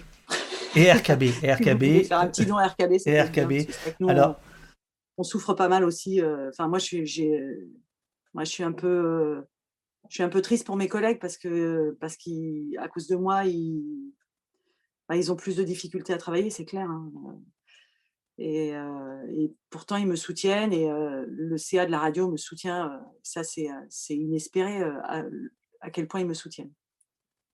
Et donc, comment vous dites ? Non, Splann. Splann. Et ça veut dire quoi, en fait ? Ça veut dire Splann, ça veut dire clair, quoi, évident. Évident, ok. Donc, La Petite Lanterne, c'est votre émission. Radio Kreiz Breizh, c'est la radio. Je ne sais pas si on peut faire un don directement sur le site. Non, on est des vrais bleus en communication, on est nuls. Oula, attention, parce qu'ici, les bleus, ça veut dire autre chose. Ah, mais pardon, ouais. Non, non, on n'est pas bon. Mais... Alors, contact. Bon, bah écoutez, on fera suivre. On fera suivre, voilà. Donc, super. Donc, pour vous aider, c'est à ces endroits-là qu'on peut le faire. Est-ce que, alors, il y a aussi un autre collectif. Kelawin, c'est ça, Kelawin, ouais. Voilà, qui collectif de journalistes pour la défense de la liberté d'informer, une parole libre face aux enjeux de l'agro-industrie, qui, j'ai vu, vous soutient, enfin relaie aussi pas mal vos déboires sur Twitter. Pourquoi vous êtes obligés les uns et les autres de vous mettre en ONG, en réseau. En ONG, réseau. Ouais. Parce que déjà, en Bretagne, il n'y a pas de médias d'investigation. Hein. Ouest-France et le Télégramme, la presse quotidienne régionale, ils disent que ce n'est pas leur boulot de faire l'investigation. Ça, c'est clair. Les radios non plus. Enfin, moi, on me demande de changer de sujet tous les jours et c'est normal. C'est pour ça que c'est sur mon temps. Comme je travaille à 80%, j'ai un peu de temps à côté, je mène des enquêtes beaucoup plus longues sur ce temps libre-là que je propose à d'autres médias. Et puis aussi parce que ce n'est pas le cas, RKB a peu de moyens, donc les radios ont peu de moyens. La presse quotidienne régionale, elle est soumise à des réalités économiques qui font qu'elles sont très dépendantes des annonceurs. J'ai ouvert le journal hier, je voyais que, alors je ne sais plus si c'est Ouest-France ou Télégramme, il y avait une demi-page sur les emballages écolos pour les produits alimentaires et c'était deux petites barquettes de la marque Paysan Breton qui étaient, la photo était énorme, quoi. Je me dis, bel article, belle communication pour un groupe, quoi. Enfin, et ça m'a vraiment surprise et donc, c'est clair que l'investigation, elle n'est pas là. Et pourtant, on est sur un terrain où on a besoin d'investigation. Moi, j'ai des coups de fil, j'ai des mails, j'ai des demandes de gens qui sont témoins, qui sont un peu sentinelles de l'environnement, qui voient des choses hallucinantes. Et on n'est pas assez nombreux, en fait, pour répondre à la demande des citoyens, parce que les citoyens, ils sont inquiets. On est sur une région où il y a 3 millions d'habitants, on produit de la nourriture pour 26 millions d'habitants. On est sur une des deux régions en France où il y a des petits-enfants qui naissent et qui n'ont pas de bras ou pas de mains. On est sur une région où il y a beaucoup de malades des pesticides. On est sur une région où il y a le phénomène des algues vertes, qui n'est quand même pas du tout anodin et qui représente des millions de tonnes des millions de tonnes d'algues qui s'échouent chaque année et puis une logistique autour et qui coûtent très cher et qui sont très dangereuses. Donc voilà, on cumule un peu. Hein, on cumule et on est peu nombreux en tant que journalistes. Donc on a besoin d'aide. Comment la population vit tout ça? Elle s'en accommode pour des raisons économiques ou est-ce que vous sentez que quand même il y a une défiance qui est en train de monter, il y a des interrogations qui se posent de plus en plus ou non, ça passe parce que l'économie rafle tout, quoi. En fait, c'est en train de changer. En 2009, moi, j'avais commencé à enquêter sur les algues vertes à la suite du cavalier dont le cheval était mort et puis qui avait lui aussi perdu connaissance. Je faisais un peu du porte-à-porte sur la côte, près de Plestin-les-Grèves, là, et puis d'autres communes. Ce que je voyais, c'était que les maires, ils avaient peur de perdre les touristes.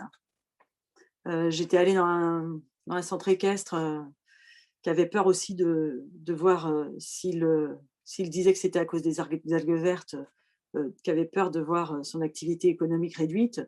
Après, interroger des gens qui ont des maisons en bord de mer, eh bien, eux aussi, ils étaient dans un déni du phénomène parce que avoir une maison en bord de mer, ça représente un patrimoine non négligeable.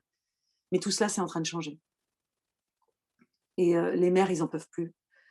Les gens qui ont des maisons au bord de mer, ils n'en peuvent plus non plus. Enfin, vous voyez bien, le monsieur qui est mort dans les algues vertes, Jean-René Auffray, ça fait partie de ces gens qui ont des maisons à Ilion, enfin, en bord de mer, des maisons littorales. Et pourtant, la famille, là, elle contre-attaque et elle veut avoir la vérité sur ce décès et réparation, d'ailleurs, sur ce décès. Le point de bascule… Non, je pense que la vague, elle monte.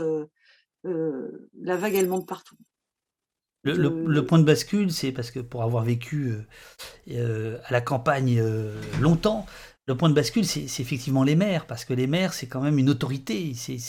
Et puis, en règle générale, ils sont du cru. Donc, quand peu à peu des maires se mettent à remettre en question, en cause les choses, c'est vrai que c'est là où on sent que l'évolution des esprits. Tant que les maires ne bougent pas, tout est figé, ouais.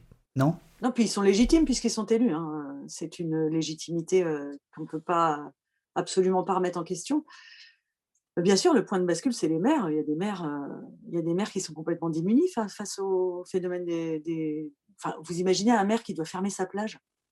Ça arrive. La plage du Risle, du Douarnenez qui est fermée, des plages près d'Illion qui sont fermées, enfin, qui mettent des grillages avec des panneaux pour dire pas d'accès à la plage. Enfin, comment... Puis ils ont la responsabilité des maires, vous imaginez, vous...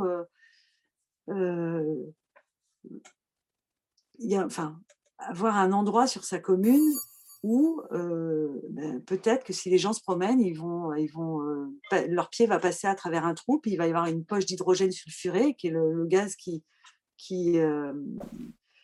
est créé par la décomposition des algues vertes, et puis qu'il y ait des gens qui meurent ou des gens qui aient des malaises. Enfin, c'est une responsabilité très lourde. Je comprends bien que les maires ils soient inquiets, à part le maire d'Illion qui déclarait lors de la mort du jogger à qui j'avais demandé ce qu'il en pensait et qui m'avait dit que c'était vraiment pas très correct quand une famille était dans le deuil de remuer des histoires avec les algues vertes alors que ça n'avait rien à voir, et qui m'avait aussi dit, je lui avais demandé à la fin de l'interview, mais est-ce qu'il est prudent d'aller se promener à Illion? Il m'a dit non seulement c'est prudent, mais c'est aussi recommandé de venir voir notre belle commune et ses plages. Voilà. Alors, peut-être qu'on peut doucement terminer un peu l'entretien. Il est 10h13, je vous avais promis une demi-heure, mais je fais le coup à tout le monde. Hein. Je sais que ça dure toujours plus longtemps. Ah bon ? Vous m'avez dit, ouais, non, mais je ne sais pas si je vais faire plus d'une demi-heure. J'avais dit 30 minutes, moi. Ouais, c'est ça. 30 minutes. Je suis passé... Ben là, ça fait 1h15, c'est bien. Là, on va terminer, mais ça, dont on a pas mal parlé, la bande dessinée qui est en fait le fruit de l'enquête d'Inès Léraud, c'est 100 000 exemplaires vendus.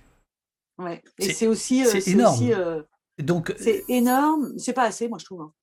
Ça pourrait être plus largement. Et c'est aussi ce qui nous a donné un formidable coup de fouet.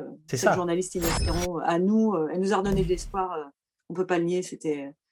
Et puis elle est venue voir beaucoup de gens qui avaient travaillé sur le sujet, pratiquement tous. Elle a reconnu que le travail avait été fait, mais qu'on n'avait pas la possibilité dans nos rédactions. D'aller plus loin. Et elle a également subi des menaces. Ah bah oui, Inès Léraud, elle a eu des procès en diffamation avec à deux reprises. Enfin, ouais, pas que des procès en diffamation, mais aussi des procès en diffamation. Enfin, je vous disais quand même qu'il y avait quelqu'un qui avait inscrit sur sa page Wikipédia qu'elle était morte. Ouais, ouais. Alors, procès en diffamation, mais qui étaient plus des procédures Bayon, c'est-à-dire qu'en fait, c'était des menaces, mais qui ont été retirées avant les procès, c'est bien ça, non ? Ah, mais oui, elle s'est retirée, mais la veille ou 3 jours avant le procès. C'est ça. C'est-à-dire qu'elle, Inès, elle est revenue exprès en Bretagne pour trouver des témoignages. Alors, ça, moi, ça me pose énormément de questions déjà, parce qu'elle doit donner à la partie adverse plein d'informations sur sa vie privée, qui, je trouve, la fragilise quand on est, voilà, avec qui elle vit, où elle habite. Enfin, elle a dû dévoiler des sources aussi, parce que quand on est appelé à aller devant la justice, il faut la pièce d'identité des gens pour un témoignage. Enfin, dévoiler ses sources, c'est jamais agréable. Quand on a dit à des gens qu'ils vont rester anonymes et qu'ils nous délivrent leur parole, de retourner les voir et de leur dire « Ah bah maintenant j'ai un procès en diffamation, je vais être obligé de... » En fait, c'est même plus clair que ça, c'est-à-dire pour ceux qui nous écoutent, c'est-à-dire que le procès en diffamation, c'est une façon d'intimider la personne qui a fait son travail. Bon, après tout, c'est la loi qui l'autorise, hein, je veux dire, vous pouvez aussi être diffamatoire et être comptable de ça devant les tribunaux, bien entendu, mais ce qu'on appelle les procédures Bayon, c'est un peu ce que vous êtes en train de dire, c'est-à-dire qu'en fait, c'est occuper l'auteur, le journaliste, le documentariste, le réalisateur, qu'importe, à sa défense, c'est-à-dire que c'est autant de temps qu'il ne passe pas à faire son vrai travail. Qui et ça le précarise ? Ça le précarise. Et effectivement, l'idée, c'est d'essayer de trouver les sources. C'est-à-dire qui a parlé, qui a donné le document. Et ça, c'est évidemment l'effet de ciseau qui est terrible, qui est absolument terrible. C'est effrayant parce qu'en plus, nous, dans le cas de Inès Léraud, notamment pour son dernier procès, c'était... Ouais.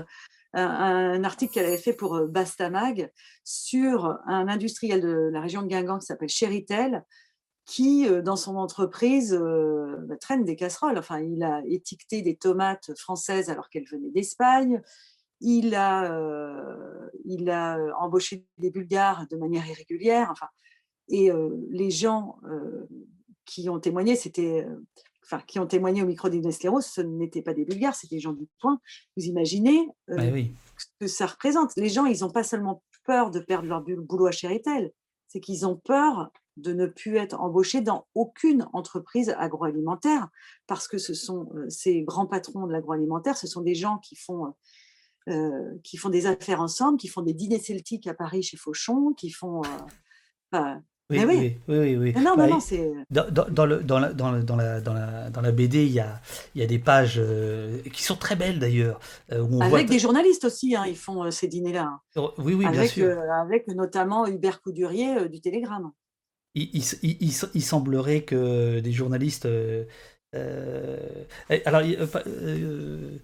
des journalistes dans des dîners pas géniaux existent. Même récemment, mais ça va sortir.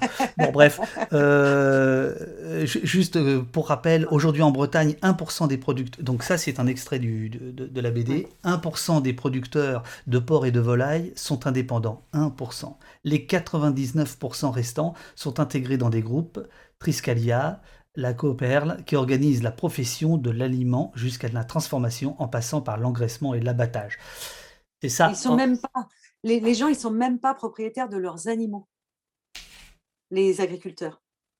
Quand ils font du poulet, ils ne sont pas propriétaires des poussins. C'est le vendeur d'aliments qui est propriétaire des poussins, qui livre les poussins, qui livre l'aliment.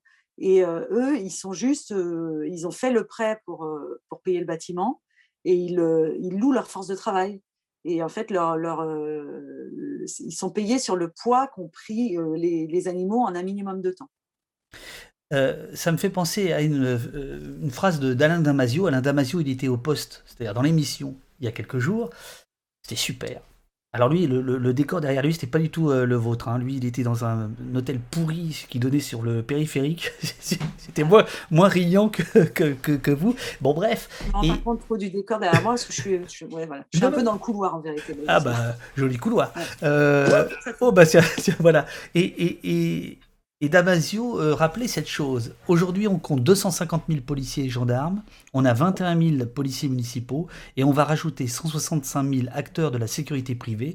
On arrive à 430 000 policiers ou assimilés, soit plus de gens qui travaillent pour la répression que de gens qui nous nourrissent, puisqu'aujourd'hui, on en est à peu près à 400 000 exploitants agricoles. Et il ajoutait, il y a plus de gens pour nous réprimer que de gens pour nous nourrir. C'est pour ça qu'il y a un lien entre votre travail et puis ce qu'on fait ici. Il y a un lien, évidemment. Moi, j'ai l'impression que ce qui m'arrive là, ces atteintes à la liberté de la presse, graves quand même. Puis ça concerne tout le monde, en vérité. Ça ne concerne pas que le monde des journalistes et ce n'est pas un problème agricole non plus. C'est un problème de...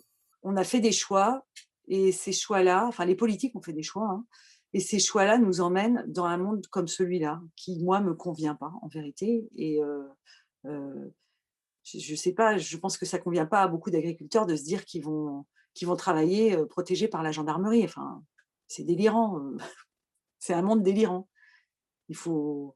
Alors là, je parle en tant que militante, pas en tant que journaliste, mais il faut qu'on défende tous nos métiers. Moi, je revendique le droit de non seulement d'aimer mon métier, mais de pouvoir le faire sereinement et bien. Et je pense que les ouvriers de l'agroalimentaire devraient pouvoir aussi faire leur métier bien, si tant est qu'on n'a pas supprimé les métiers dans ce monde-là. J'ose espérer qu'il y a plein de gens je pense que c'est sur le terrain des métiers, du travail et des métiers qu'il faut se battre. parce que quand on défend son métier, eh bien, et quand on défend le droit à bien faire son métier, on avance partout. En tout cas, Morgane, merci beaucoup d'avoir pris 1h20 pour nous parler de tout ça. On va mettre les liens pour vous soutenir, pour soutenir votre radio, pour soutenir l'ONG que vous avez lancée avec d'autres pour un journalisme d'investigation en Bretagne. Je rappelle quand même qu'il existe, et d'ailleurs c'est signalé dans le chat, il existe quand même des médias locaux comme Médiacité et autres qui essaient aussi de faire de l'investigation locale. En fait, il n'y a pas plus dur que l'investigation locale, hein. Faut bien comprendre ça. C'est plus facile d'enquêter sur les flics parce que c'est loin que d'enquêter à côté de chez soi, quoi. Voilà, avec sa petite voiture, enfin sa grosse voiture. Ah ouais. Oui. Grosse et vieille. Est-ce que vous voulez rajouter quelque chose ou c'est bon? Non, je voulais vous remercier et puis vous souhaiter bon courage aussi parce que moi j'ai vu ce qui s'était passé à Notre-Dame-des-Landes. Ouais. Et je pense qu'à cette époque, il n'y avait pas la médiatisation de la violence, la violence policière, la violence des compagnies de CRS. Tout ça a créé une culture, en fait, aussi de répression très violente autour de Rennes et Nantes. Et on a vu avec ce jeune homme à Nantes qui était mort pendant la fête de la musique. Steve. On a vu avec Steve ce qui s'est passé.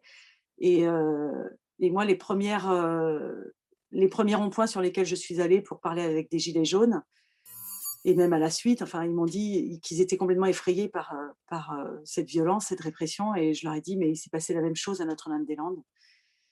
Et donc, je trouve ça très bien qu'on en parle aujourd'hui. Je voulais vraiment vous remercier pour ça. Je pense que vous faites un travail de réparation indispensable. Bon. On en reparlera. Ouais. Merci beaucoup. C'était super de vous recevoir. On se tient au courant. J'imagine que Sylvain fera ce qu'il faut. Et puis si vous avez le temps de m'envoyer des petites nouvelles de temps en temps, même juste un lien pour me dire où vous en êtes. Bon courage pour l'enquête qui s'ouvre. Bon courage pour tout ça. Et il y avait du monde ce matin pour vous écouter et vous soutenir. Merci beaucoup. À bientôt. Au revoir. Merci beaucoup. Au revoir.